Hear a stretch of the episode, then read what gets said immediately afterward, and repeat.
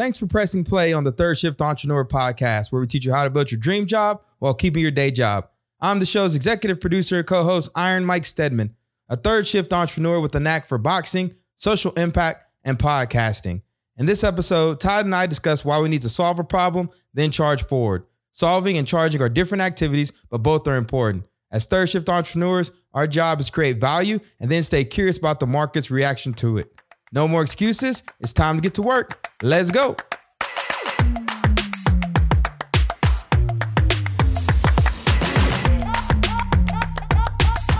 Hey, everybody. Thanks for tuning into the Third Shift Entrepreneur Podcast. This is Todd Connor, and we're here to talk about how to start things without having to quit your job and put yourself at financial risk, which you can do. We've seen it in our own lives. We've seen it in the lives of hundreds of other people that you can start a business from exactly the place you're at with exactly the resources you have, with exactly the networks that you've got.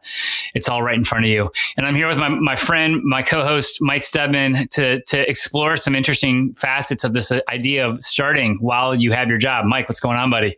What's going on, Todd? How's it going, everybody? You know me, Todd, just hustling, man, hustling. Hustling, hustling, isn't that the? it's the name of the game.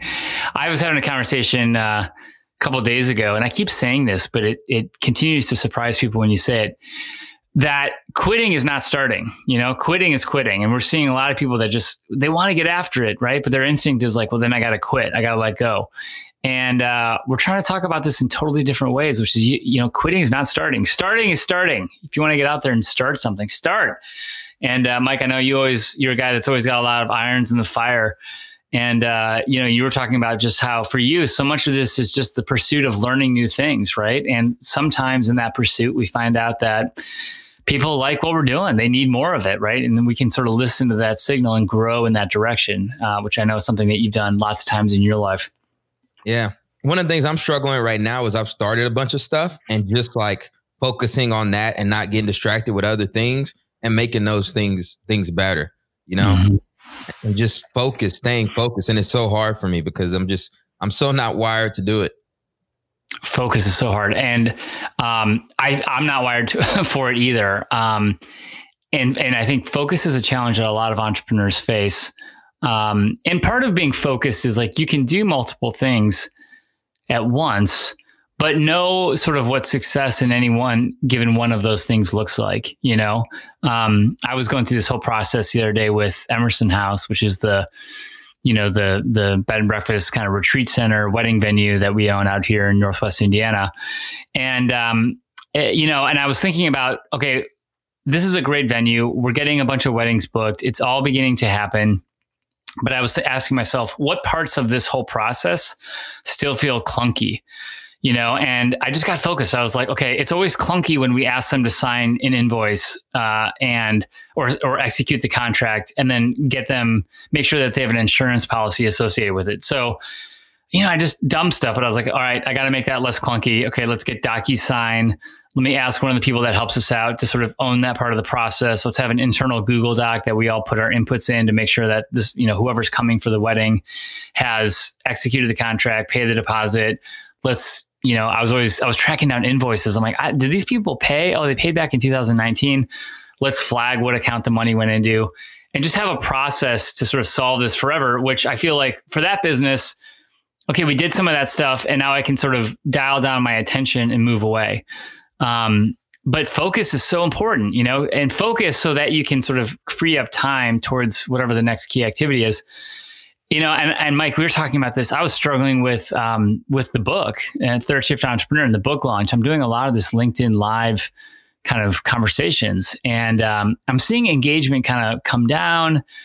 I feel like some of the conversations are really fulfilling for me, really rich, and we're doing them every Thursday. So I know that consistency is part of this.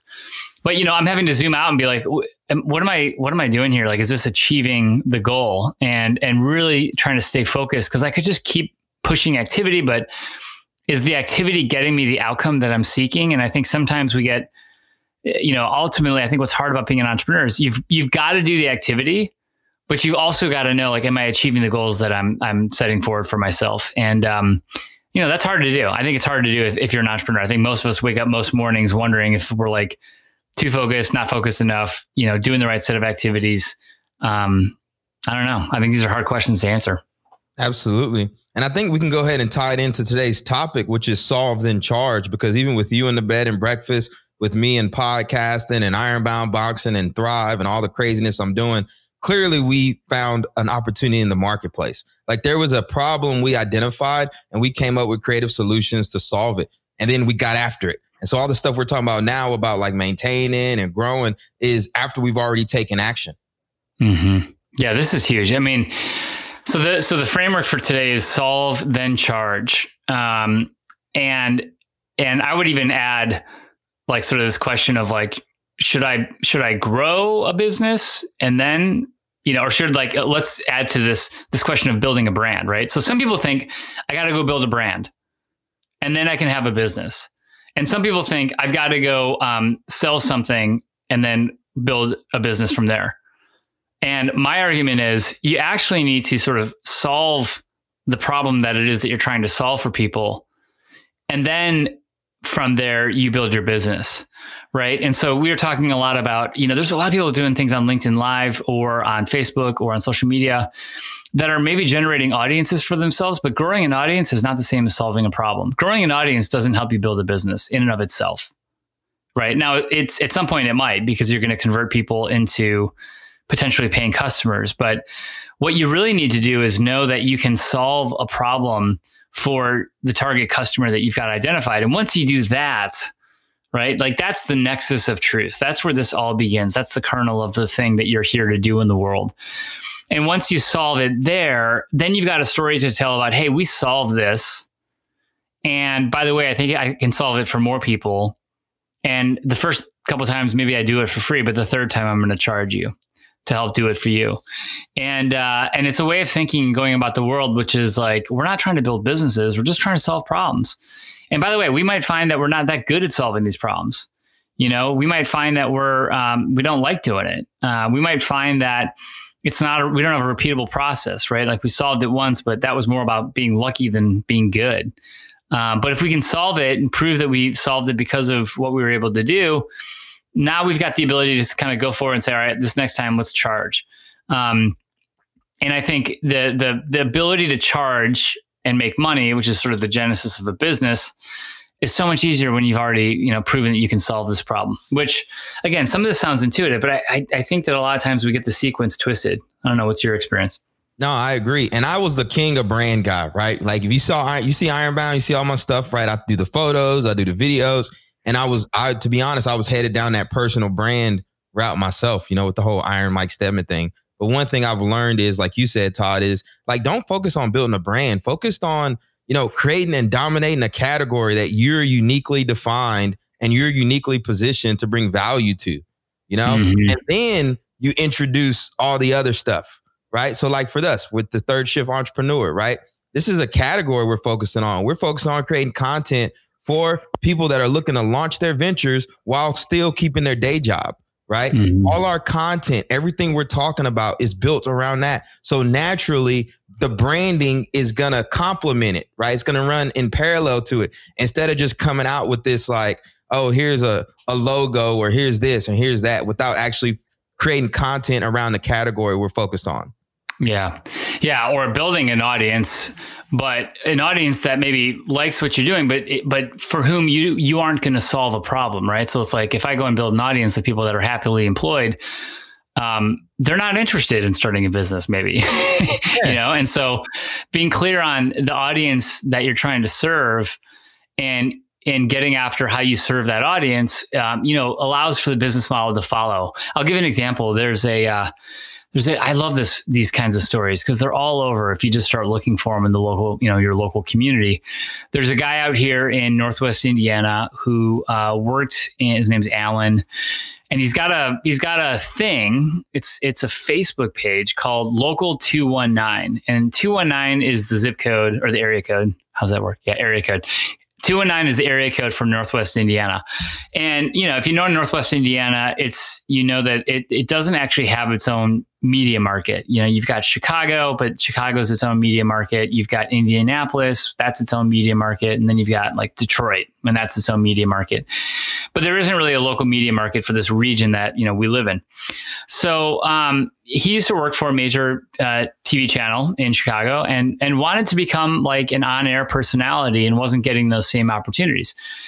So he goes and says, "Well, I think that people in the 219, you know, area code have an interest in knowing things that are going on locally." And uh, and he also thought uh, that you know businesses want to get the word out about their businesses, and so he just you know basically ramped up, got some equipment, got a camera, and started going and doing stories on, and he calls it like the best of series. So like the best of um, 219 restaurants, the best of 219 hotels, the best of 219 schools. And he would just go and do like a story on a restaurant and, and feature it and give a, a review and then put it on his Facebook page. Right. And after like literally just, you know, 18 months, couple years doing this, he's got, you know, 15,000 followers on his Facebook page and he's like this on air personality and it continues to grow by like 40% a year. And now, so he solved the challenge, which was hey, we have an area, we have a region that the businesses aren't getting highlighted. And the people that live in the region aren't aware of like new things that are happening in the region. So that's the problem he's solving is like, how do we highlight businesses and how do we sort of tell stories of new cool things happening, festivals, restaurants, whatever happening in the area that people in the area would want to know about be- because there's no local media market and not a local newspaper. Like they don't have a way to. So you just build this kind of media platform on Facebook.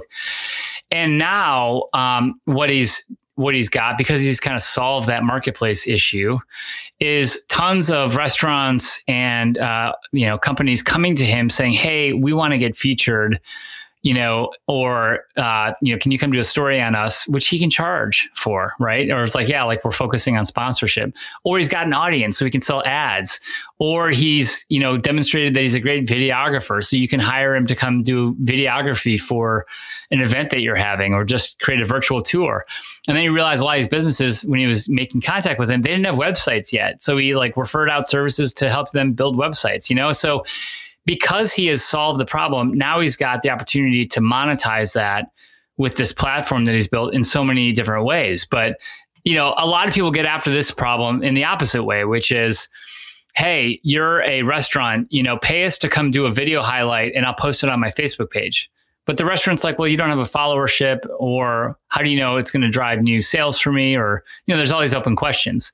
Um, and so if you operate with that philosophy, you just never get started. But if you operate with this philosophy of let's just go out and solve this, and then if we're good at it, if we actually tell good stories about the restaurants, if we actually have people on Facebook that are therefore go to the restaurant because they heard about it.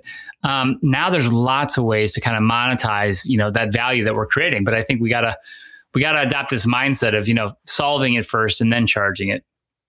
And I think that goes back to what we talked about in the last episode of this minimum viable experiences. You got to get this bait, you got to get beta customers, you got to get initial launch going because you have this idea of what you think you're solving it. Like the example you just said, like you think you're creating content for them on their social and that's what's driving it right? What you really might just be selling is the peace of mind. you know, the idea that like, hey, I need to get this done. I don't have the bandwidth to do it. You're giving me a turnkey solution. That in itself is like just the biggest relief. But you don't know this because, you know, you have these assumptions. So that's why you just got to get out there and get going with this stuff. And like you said, solve it and then start taking actions and then refine it, tweak it, grow, learn, use that input, you know, and then come back to it again. Yeah, I know, and it's it's um it's so important because again, and what he told me, just back to this example of local two one nine, check him out by the way on Facebook, is uh, you you know what he learned from the restaurants that wanted to use him more was was interesting because some of them just wanted to have the story video asset so that they could pitch it to a major metro market for more coverage you know? So it wasn't even about necessarily direct conversions into like people coming into the restaurant because it was highlighted, but um, you know, they wanted the sto- they wanted the story to tell their existing customers to make them just feel better about the experience. They wanted it to leverage it for additional media. Um, they wanted to leverage it to you know attract new talent to come work at the restaurant. That was one of the things that you know people were, hey, I heard about this and I'm looking to you know I'm a I'm a chef and I'm interested in working for a better restaurant. You know, so all kinds of kind of positive things that can happen. We don't necessarily know what the customer is going to need out of it, which is why we got to go solve it, you know, and then kind of listen to what is it that people are are whining out of this. Um, and you know, and I think that kind of leads into this conversation of pricing. So I mean, once you've solved it, right, then the then the question is like, well, what do you what do you charge for it, um, and who's paying for it? Um, and I think that too can be something that is you know discovered. But but pricing is uh, pricing is where we go wrong, um, where we don't really understand you know how to price against the value. Um, and i think this is a challenge for a lot a lot of entrepreneurs. And you know uh, the the answer for like well how do you price is you got to have a strategy number one. It's like put something on paper so that you can know hey this works or this doesn't uh, and you got to go and, and test some of the boundaries of of who you think is willing to pay for things um, you know, part of what uh, I think you could learn to do with a company like Local 219 is is understand the competition. So if you're the only place that people can get the word out, then like that means something. That's valuable. If there's other outlets like this, then you got to look at, you know, what the competitive pressures are and what other people are charging. But but having a pricing, knowing that you've solved it and then putting a price on it, I think it becomes hugely critical at this point pricing is something I still struggle with, just to be honest. you know, I keep I keep pressing, you know, like I'll charge something or, you know, somebody will throw out a number and then that, that that's my new threshold. And then I'm like, oh, I don't go below this. And then, you know, uh, you keep going up. I'll tell y'all, right? When I started Ironbound Boxing, our for-profit arm teaching uh, on-site boxing classes, I would just doing I would do a class for free just to get going, just to have some traction. You know, then at first I start charging like a hundred. And then before this pandemic hit, I had a client that was paying me a thousand dollars per session. I pitched him on 500. He's like, we're going to pay a thousand. So, cause we like your mission.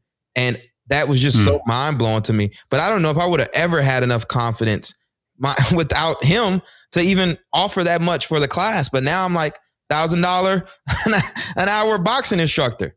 Mm-hmm.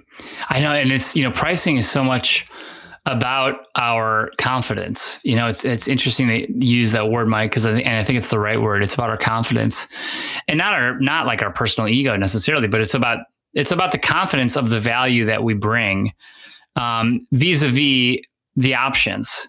Um, you know, and I think it should kind of ratchet up. I mean, part of you know pricing is like you earn leverage as you demonstrate that you're good at the thing, you know, and you take that leverage and you use it to kind of ladder up uh, and charge more. Um, you know, back to the wedding venue. I mean, yeah, we were. I was like, I don't know what a wedding costs. I mean, I have no idea. I haven't planned weddings. This isn't what we do. But we knew that people were interested, and so we offered to host some weddings and did some events for free. You know, did some events just just to see and then brought some brides in. We're like what would you you know like and it wasn't even like secret shopper. We just brought brides and we're like hey what do you think of this? And what would you compare it against? And what are they charging? It's kind of basic right? And people just told us like oh this is a lot better because you know i could save money because i don't have to use your own catering and i can do this and that. And and they started putting numbers down right? And so we used those numbers and we said our strategy was this. Let's we're going to charge $6000 for a weekend and then once uh, the summer's halfway booked, it goes up to 7,500. And then once the summer's three quarters of the way booked, it goes up to 8,500. This is like boom, okay, and then we'll see, right? And then we'll see like what the upper bound is of when people stop buying, um, and then you know as the summer goes through, if we book the whole summer, then like next summer we'll start at a higher baseline. So in some ways, it's, it's not rocket science. Um, but our but what we have to do and i think this is something that you know we've talked about before is you've got to have it on paper you know and i think this is where um, as we start to add value we're solving this challenge you know we've got interest in in our boxing you know training or we've got interest in our venue for weddings or we've got interest in our facebook page because of the restaurants that we're highlighting.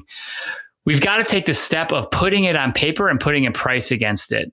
And maybe having some like you know three options just to see where people kind of orient themselves um, but that's that's we need some third thing. It can't just be conversational. It's got to be like, here's something on paper that people can look at and react to and be like, ooh, you know what? That's too expensive. Or, yeah, I'll do the most expensive thing. Right. And that's where we get this data that helps inform us about, okay, we're on the right track or we're not on the right track. But a lot of people, they never really know when to convert from people love what we're doing to now I'm going to start charging them for it, you know? And you should. You should charge them for it. And you should charge them as much as you can uh, up until the point at which they, you know, want to walk away. I mean, you know, at some point it's just doing a simple spreadsheet and you know putting the math on the board and seeing what makes the most money. But um, that's the value. That's how you capture the value that you've already created. But the key is don't expect people to to give you uh, money, which is their value, uh, until you've really proven that that you can kind of meet that value, that money for for the thing the that you've created, the value that you know you can offer in closing today, Todd, what do you want people to take away with this idea of solve then charge? I, you know, I want people to sort of freely pursue solutions. That's your job when you're an idea stage entrepreneur. It's, hey, I'm I've already I'm great at solving a, a, given challenge. I know that I can host a great wedding. I know that I can highlight a new restaurant on a Facebook page, and that as a result of that, you know, five new customers go to that restaurant the following week. Um, I know that I can train you know corporate teams how to box or at least give them like great team building skills because of a one hour session that I can do. You know, you've got to have the fidelity of being really good at whatever it is that you're offering to the solution that it is that you want to build a business around. Um, it's got to work, you know, and you've got to have testimonials of people that are like, hey, it really works first right? And then you get to build a business, um, and then you get to play with pricing, and then you can put it on paper and say, okay, let's see, let's try to charge three hundred bucks, see what happens. Um, you can ask people, you know, what would you have paid? You know, hey, now that this transaction is done, and you've only you've paid three hundred dollars, what would you have paid? Uh, I would have done four, you know, maybe, or I, I did 300, but it felt expensive. You know, 250 would have felt better. So we can just ask people um, what their reactions are. But the key is solve it first and then charge and then let the business model follow. And uh, don't get too wrapped up on what you think that the ultimate business model is going to be because you just don't know yet. You don't know yet why people are liking this, what they think of as being their options. You know, you've got it in your head, but you're not going to really know until this thing is in the is in the public domain until you're actually talking to customers and then uh, you know, and you'll take that data and you'll get more sophisticated and you'll continue to be uh, more um, opportunistic with with what you can charge and the business model that you know follows from there. Absolutely, and just get started, man. That's the biggest thing. That's the if there's one yeah. thing I'll say say to that I've noticed so many people are talkers. Oh, I got this idea, I got that idea, but actually taking the process to get started. You know, you have to start, and if you start, you will learn and you will grow and play the long game, man. This is a marathon, not a sprint. so many people get caught up in the startup, like, oh, I'm gonna start a business and we're gonna go public, you know, three years from now. That's a very small percentage of business owners. You know, the rest yeah. of them are gonna got, and grind. You got to start, and uh, you know it's not at a chicken and an egg contest. It's it's some people think, well, I can't start until I'm until someone's willing to pay me. Nope, you always go first. That's the that's the deal. That's the bet that you're making as the entrepreneur. But and so for you it's like i know that this is good. I know this is going to work. I'm going to prove that it works. I'm going to prove that i can drive people to come to your restaurant uh, and that once I do that, then I'm going to also insist on getting paid for it because I know the results speak for themselves. So, yeah, that's the bet that we're making. But it's a bet that people should feel confident making because everyone who's listening to this right now, there's something that you can do that is so distinctive, so unique, so needed that uh, people want it, right? So go out there, prove that you can do it, and then uh, know that the money's going to follow. That's the that's the bet that you ought to make with yourself. All right. So to wrap things up, I'd greatly appreciate it for those of you out there to subscribe to the Third Shift Entrepreneur podcast on iTunes, Spotify, or whatever listening service you're using today. Your reviews are greatly appreciated. Be sure to visit thirdshiftentrepreneur.com where you can purchase the book, sign up for our newsletter, and hear tips and pointers that will help you keep your day job while building your dream job. You can also purchase the book on Amazon, at Barnes & Noble, and other major book outlets. Until next time, everyone, have a great rest of your week. And on the next episode, we'll be discussing climbing ladders versus hopping lily pads.